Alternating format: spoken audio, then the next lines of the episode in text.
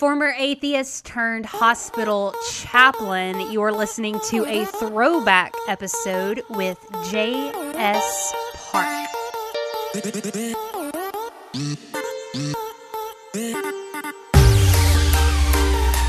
I've always felt immense fear. I was born with cerebral palsy. I have always felt small. I was told not to take risks. I may be blind, but I teach people how to see. and I'm proud to be an individual. This podcast is for you, the unconventional leader. Maybe you are the one that everyone discounted. Maybe you struggle with fear and self doubt. We are here to empower the next generation of self starters to step up. Use their voice. And make an impact in this world. You're listening to the weekly Parady. What's up, my friends? I'm so excited for this episode with J.S. Park. Just to remind everybody, on Wednesdays, we have throwback episodes where I share some of my favorites from the old podcast, and this is no exception. And I wanted to throw back this one um, off the bat because unfortunately, I've had a couple of friends go through some terrible tragedy, like two different sets of friends over the past couple of weeks. And I was reminded of this episode with uh, with Mr. Park because he reminds us that you know leading, making a difference, making an impact isn't always this big, loud, ambitious, extroverted, exerting yourself thing. Sometimes it's being quiet and just sitting with people and holding them and loving them and not doing anything. And so I know that's hard for our type A personalities out there, but just being and loving people exactly where they're at and shutting our mouths sometimes is the best thing that we can do. You're going to love this episode. It was one of our most downloaded episodes, and I think it's because it resonates with so many people. Before we get started with that, just remind everybody if you have not subscribed to this podcast, please head over to iTunes or wherever you listen to podcasts and hit that subscribe button. And if you have a second, leave us an honest review. And lastly, before we get started, is uh, morning and habits and routine and rituals. That's something that always comes up with the people I talk to who are wanting to make a difference in this world is how do I have the time to do it?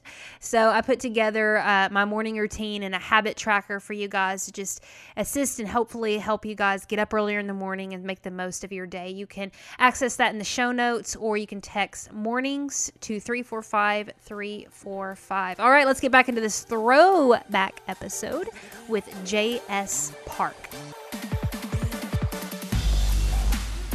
So growing up, it wasn't really easy, especially since I got bullied in elementary school, high school. I changed four schools out of five, and then during high school, that's when my parents got divorced. Not a typical divorce, so um, very it skewed my perception of love. So I had friends who wanted me to go out every weekend and drink with them, and so I did that.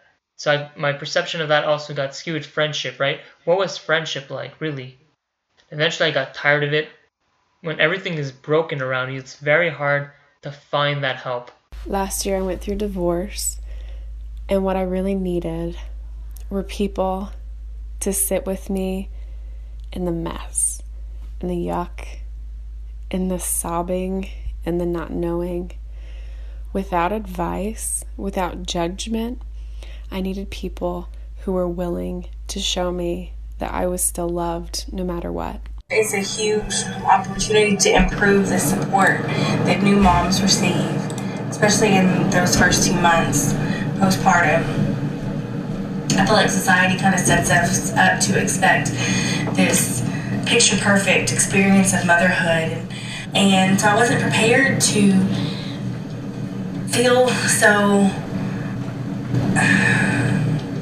so differently. Like, you know, feel like I was falling short. I feel like I was failing. Like I couldn't do enough. I couldn't be enough. I asked several people this past week about a time in their life when they were hurting and asked them what they needed. I got a lot of responses like the ones you just heard, different stories. But what was so interesting to me is almost everybody said that they needed the same thing just someone to sit there and be with them and not necessarily say or do anything. And I think that's what we all crave is just that unshakable presence in our lives, people who will connect with us on the human being level and love and accept us. they don't get scared away by all of our mess and all of our crap. Today's guest is a hospital chaplain. What better person to talk to us about this subject? If you do not know what a hospital chaplain is, here is Heather's definition. It's kind of like a pastor who serves at a hospital to provide emotional and or spiritual support to people who are going through really hard things. I hope I got that right. I didn't Google it first. That's kind of what I understand it to be. J.S. Park is a really cool guy. I've been following him for several years. He's an author and writes about subjects that a lot of people shy away from. And he talks about just how to love people. Not some people, all people. And that's another thing that we're going to explore today you can't just love and connect with people and be there for the hurting that look like you. Sometimes it's really important to reach out and embrace and love those who you may disagree with, who may be on an opposite political side of you. I know I just lost like half of you there with that one. But love and embrace people because we're all human beings.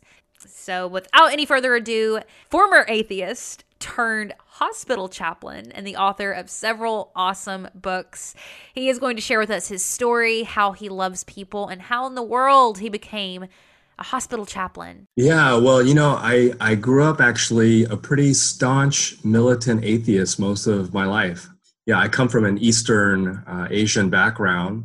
And so when I saw anything religious, I, I grew up seeing my grandmother chanting incense in the garage was kind of scary to me. And then my dad and my mom tried to send me to church, but I remember resisting really hard, like an 11 year old telling my parents, like, I don't believe in God. I don't want to go to church. But it was around, I'd say, college when I really uh, started to attend church just because I was curious. And I started playing drums for the church I was at, and I was still really stubborn for a few years. Didn't didn't believe, and I can't say it was an overnight epiphany, but just seeing the love of people this this supernatural kind of love just really uh, the way that they reached out the way that they poured out to me got me curious about what is on the other side of this or where is this coming from? So i kind of extrapolated backwards like here are these people who are loving in such a such a way that to me felt impossible.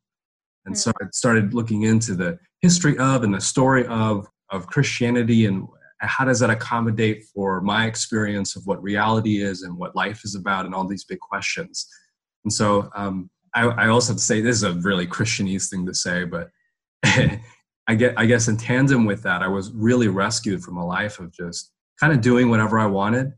I say running in with uh, police, partying really hard. I had a scholarship that I lost because of, of just living however I wanted. And so there was this whole other thing that I was doing that was very destructive and harmful to other people and myself. And so I, I think really, in, in some ways, the story of Christianity or, or, or God Himself saved me and like uh, you know brought me out of this really uh, bad pit that I was in. Other things I was dealing with, like uh, like depression, mental illness. I was addicted to porn. All these things. I really felt like again a, a very Christian thing to say, but that God pulled me through. Or if I if put it a different way, the, the Christian community was there for me. You know, and I know a lot of Christians have had different experiences with that. But for me, I was just part of a great, thriving, loving crowd. And so um, I, I, guess to encapsulate it all, um, it was it was a 180 turn. Never thought, even just 10, 12 years ago, I'd be going to seminary. I would end up a pastor and then as a hospital chaplain. So I did pastoral ministry for seven years. Becoming a hospital chaplain, that was a weird kind of out of nowhere calling. I was in a good church in a good place and then I just felt called to do something else. Sat down with my lead pastor and said, you know, I feel really quote unquote called to uh, do a different kind of ministry. And um, the place that I felt most called to was just a wounded and, and hurting in the hospital. And that's a that's a really difficult ministry. Like part of my role right now is I so I attend every single death in the hospital. I do grief counseling. Yeah, it's a thousand bed hospital. So um, it's a level one trauma center that I'm at. So I see, gosh, every kind of injury imaginable gunshot wound, stabbing, fall, car accident, stroke, fire, all, all kinds of stuff. And uh, we do, we attend code blues and then we do end of life care. So we talk about how would you like to die? How, how would you like things to end? And we, we advocate for patients and their families that way. And so wow. that's heavy, man. Yeah, it's heavy stuff, and every time I talk about it, like at dinner, it's like I can see the mood completely change. So, you know, um, but I, I, it's hard, but I love what I do, and I have such a. This is going to sound like backward, you know, backdoor bragging, but I, I do have a deep heart for people who are hurting, just an empathy for people who are in crisis situations, and just the teamwork of it, being with other doctors, nurses, the chaplains, I love it. I absolutely love it. With people in, in their most wounded moments, I mean, I feel called to be in every single one of those rooms. And so it's hard, but I love what I do.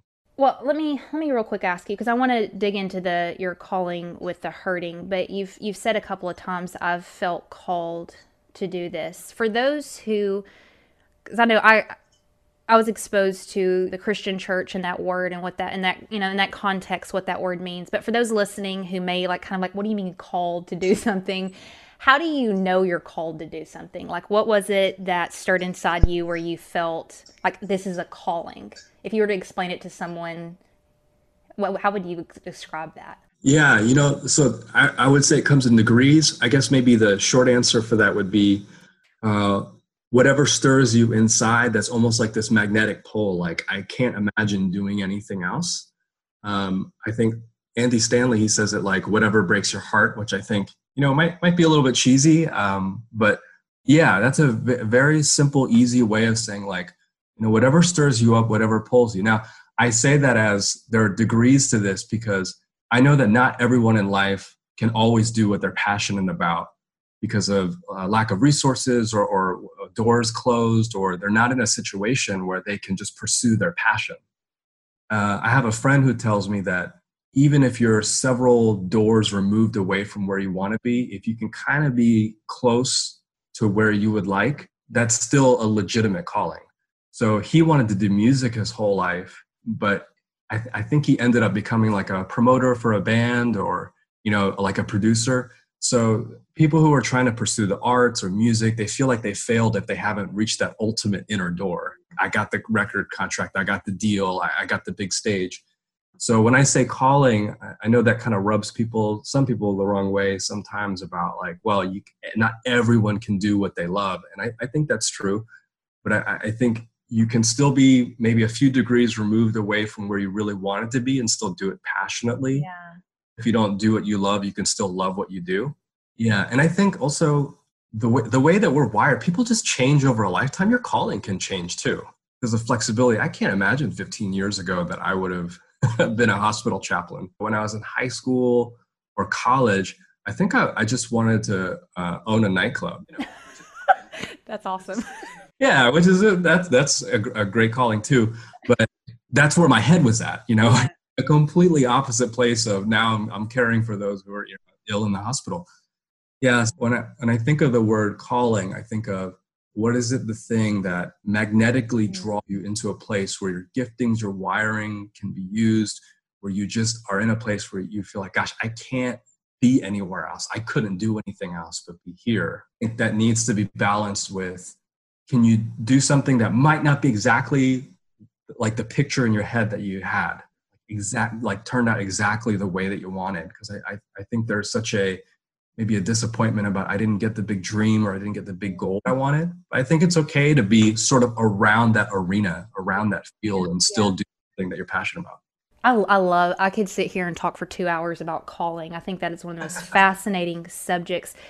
Let me uh, let me ask you about the hurting part because you're really interesting. I'm reading your book right now, uh, Mad at God, and I really picked that title. I was looking through your different titles, and that one really resonated with me because when I saw it, I said, "That's me." Like I have so much anger right now towards God, and He actually like come out and says, "Hey, it's you. Sometimes are mad at God, and let's talk about that." Yeah reading through that, you're very raw and real about the pain that people go through. And now that you work in a hospital and you see it every single day, what has drawn you to that specific subject of acknowledging pain and being there when some really hurtful life situations? What draws you to that specifically? This may sound like a selfish reason. And so I, I, I preface this by saying this is this is not a, a motive that maybe everyone should have, but I know that when I was younger, I, I went through some really, really serious trauma.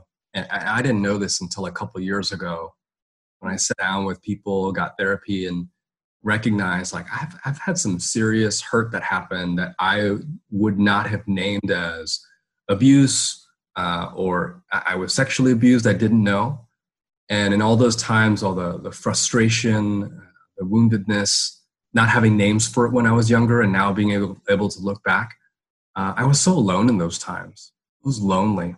I, I, just didn't have anyone that I could reach out to.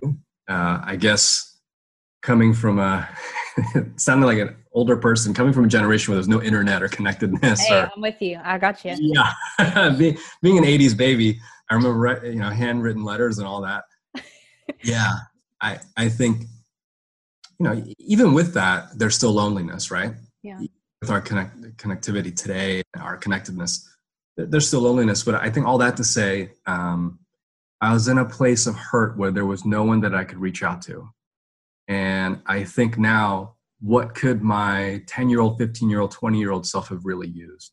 Uh, as far as what kind of person did he need? Maybe a super cliche, but I want to be that person for people who feel alone. Like they're just like, I don't know anybody else who's gone through what I've gone through. Yeah. I don't have anybody with me to hear my story, to listen, to empathize, not to fix me, not to give me advice, not for a lecture or a lesson, but just to be, to be a presence uh, to be with me. And so, um, in, again, that sounds maybe selfish, but there's something about uh, I, I, want to be the person that I wanted to have around when I was younger. Mm-hmm. And I, I never had that. And I know looking back, you know, uh, it's a spiritual thing to say. I, I want to believe that God or, you know, uh, was walking with me during that time, you know, and I, and I want to believe that He did send people um, and that maybe I didn't have ears to hear, eyes to see. Um, but ultimately, I, I, felt super alone. It was a hard time, not, not anybody to talk with. And I meet people now in the hospital who, when they tell their story to me, it's like the first time they've ever told it. And these are people in their 40s to 80s. Wow. No one ever sat down and just said, How are you? You know, what's going on with your life? and it's heartbreaking and it's almost as if they're te- when they're telling it they're like embarrassed like you know like they never had to deal with the stuff that they're dealing with so yeah when i when i think of the hurting uh, i think of that scene that have you seen the time traveler's wife? No i avoid movies like that because i know i'll cry for like a week. Yeah. Yeah. There's a scene where the future version of that character sees the younger version of himself like time travels back and comforts the himself when he's like in this traumatic situation Like and it's, it's a beautiful scene. I, that's what i think of when I, when I, think of why do i do you know why do i have a heart for for people who are hurting i'd love to get your opinion on this i think you know i hate saying like we live in a time that this and this is going on because if you like really look through history and you know it repeats itself and I think it's amplified a lot with social media. You know, people are like, "Oh, it's getting worse," and I'm like, I think we're just learning more about things that are going on. So it's not really, uh, to me, a debate of whether things are worse now or then or whatever. But specifically with our youth and knowing how to be there for them. How do you be there and listen to hurt and pain from a people group or a generation that you either A, don't understand or B, completely disagree with? to give you context to this question, children who are hurting because of you know shootings that are going on in their school or people protesting for their rights in this area and maybe your religious beliefs or upbringing you know disagrees with what they're saying but at the core and the root of it is a lot of pain how do we kind of bridge that gap and start being more present with them and loving them through that regardless of we whether we agree with them or not yeah yeah Oh gosh, I can say. I just laid a heavy question. I'm sorry. Yeah, yeah. Like, well, good morning. I was I was just thinking my my brain was screaming. Everybody start by getting off social media first. Yeah, that's a good one. yeah, maybe just close the laptop, turn off the phone. But um, yeah, gosh, you know, I I think I I can say what I wouldn't want to do first Hmm. You know, everyone has what I learned in chaplaincy as um, everyone has an advice giving instinct. And I, I don't think it comes from a bad motive. I think it comes from there's a mentality psychologically where we want to fix things or we care about justice. But then, because of who we are, uh, because uh, however we grew up or because uh, however we might be flawed, our hearts or our minds or our mouths do an overreach of justice. So, way outside the jurisdiction of, of what's helpful, and we try to fix something by being too hands on. And the irony of that is that it hurts the people that we're, we're trying to help. And so, there are people giving their advice, their point of view, their two cents. Um, I'm always aware that when I hear someone's story, my mind automatically launches into this um, what can I lecture this person with or or what you know, how can i offer my perspective without stopping to think no i need to be asking or embodying this person's situation and asking them what's their perspective? What's their story? What's their story under the story? And uh, there's a there's a concept called uh, deep story. I, I can't remember the, the two ladies names but they're both writers who talk about underneath everyone's um, whatever they're rallying for whatever they're hurt about, whatever they're expressing. There's a story underneath there where we can meet at a point of connection and say, hey, that's my story too. And it was Frederick Buechner who said, uh, My assumption is that the story of any one of us is the story of us all. Mm-hmm. So I, I, think we need to first take a, a huge step back from the advice giving instinct. Um, yeah, and again, that doesn't come out of a bad motive. I don't think that's an evil thing or a bad thing. I think it's just our heart that's saying, I want to try to fix this. And, and when we get maybe carried away with it and we try to fix it too much. Um, so uh, there are unhelpful things that we can say. So when we see someone that we disagree with, um, the, the fixing mentality or the advice giving instinct goes into overdrive.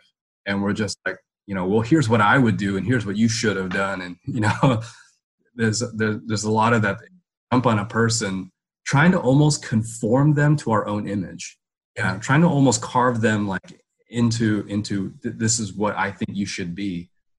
And um, if we can step back from that and recognize this person is their own person with their own hopes and dreams and ambitions they are the way they are because of everything they've been through and, and the choices that they made and and uh, what has happened to them. If we if we can take a couple seconds even to do that you know i've read statistically scientifically that perspective taking it just takes a few seconds. And if, if we can do that we can actually listen to what the other person is saying. The the number i feel like the number one thing i learned in chaplaincy is my my supervisor would always say how can we disagree and stay in connection? Man that's a good question. Yeah can we disagree and stay in connection? And i i think 100% of the time we can. You know, um, I have sat with patients who are neo Nazis. Um, I have sat with patients who uh, politically uh, or philosophically, the way they, they view my race, I would disagree with 100%. But I, I cared for them. And there's, there, I, I don't say that to brag because, I mean, that's my job. Legally, I have to care for them, right? there's, a, there's a thing where it's like, okay, sure, you know, you're a chaplain, you have to do that. Uh, but I didn't have to stay in the room. I didn't yeah. have to hold their hand. Didn't have to listen to their story. And as I listened to these these some of these patients who, you know, a guy who had a swastika tattoo, I just thought, you know, this is a hurting person who I was in the same situation he was in, maybe not exactly the way he turned out, but I might have ended up in a similar situation that he was in with the same kinds of thoughts. So when we see people protesting and rallying, there's an immediate thing. I, have seen people say, "Oh, you, there shouldn't be walkouts in schools. Don't use your school time to do that." And there's a lot of advice giving, and I don't think it's bad or wrong. And whether we agree or disagree on that, you know, that's up to everybody's whatever they believe. But um, I think if we pause and thought, "Why are they doing this?" You know, how to understand? Help me to understand. I, I think we can get there. I think we can yeah that connection point you're able to connect with people on least on that common ground level of pain and hurt because of your story and what you've been through i guess what comes up for me when i think of that is in order for you to connect with people on that level you have to acknowledge, be aware of, and maybe even share your own story and your own pain. And that's something you've done in your work. I mean, if you go to your website, you know, the header, it says exactly, you know, you're a suicide survivor, you are an atheist. You were very honest and real about things that um, a lot of people probably wouldn't share.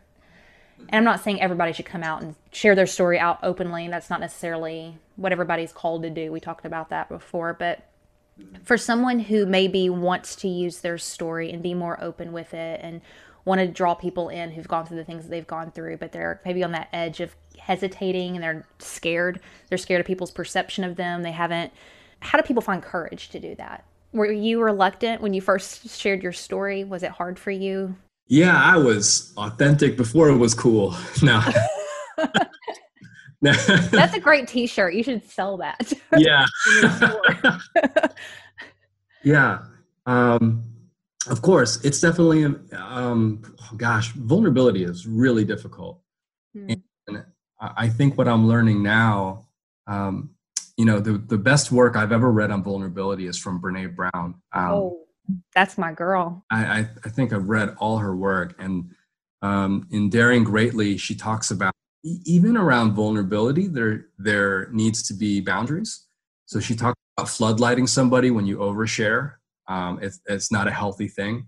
Um, she also says if you share before your story is really done, um, then all you're doing is you're you're exercising your demons in the pulpit, that kind of thing.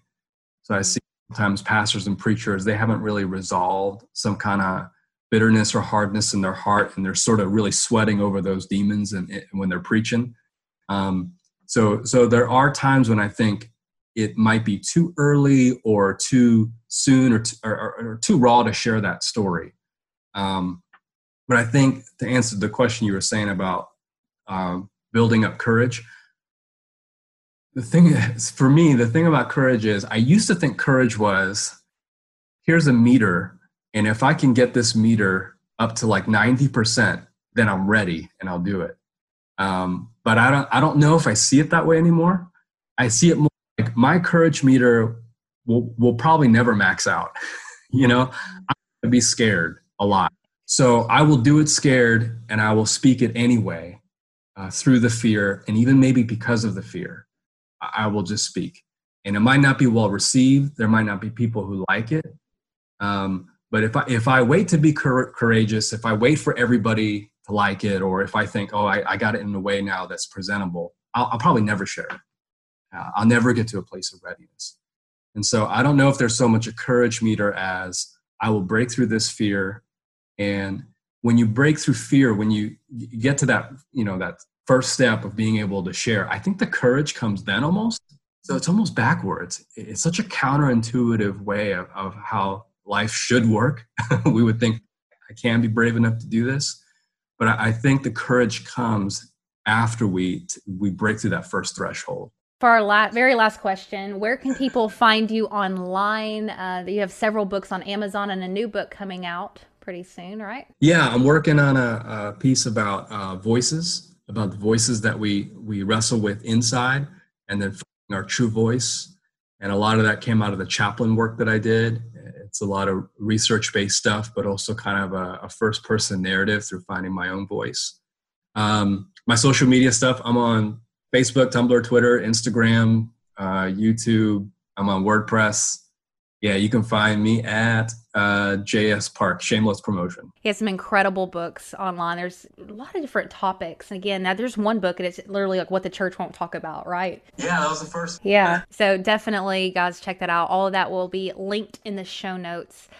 So, my last question, it's almost a staple question, but uh, I'd like to talk about what I've called unconventional leaders, people who have either come from unconventional places or maybe their message is unconventional and they want to show up in the world and follow their calling, but they're just kind of hesitating and waiting. Let's say you had a arena full of this next generation of unconventional leaders, the outcasts, the people who never no one ever thought would amount to anything and that there's a huge tug on their heart for either a people group or a message, or maybe they just want to be a rapper, cool. but they feel unqualified.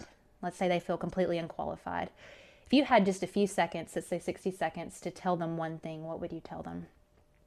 You know what? I sometimes I've had only 60 seconds to tell a something before they went to surgery or gosh. You know, I I might tell them all the bad news and then a little bit of good news at the end. I might say something like you you know, you're going to go for it and you might fail and you might get rejected and it will be hard and there will be seasons of loneliness and grief. People will misunderstand you. You will doubt yourself. You will wonder if you you're making the right choices. There will be a lot of second guessing. There will be voices from your family, your past, from that teacher in third grade, from that random driver on the street or person at the cafe who made that rude comment that was harmless to them but hurt you and it's still swirling in your head. There will, there will be so many obstacles. Um, and then I might say, but you know, you are never getting this time back. And you are loved. And this is this is what you're meant to do. That's it, guys. Make sure you show J.S. Park some love. He has some incredible books on Amazon. All of his links, of course, are in the show notes. And if you have not yet, again, hit that subscribe button. We have some incredible episodes coming up. You do not want to miss our very first Fidget Friday here in a couple of days. And also, one more thing. We have a private Facebook group of unconventional leaders. If you are wanting to connect with like minded people, head over to Facebook and put in Unconventional Leaders in the search bar, and I'll be sure to add you. You guys have a great one, and I'll see you soon.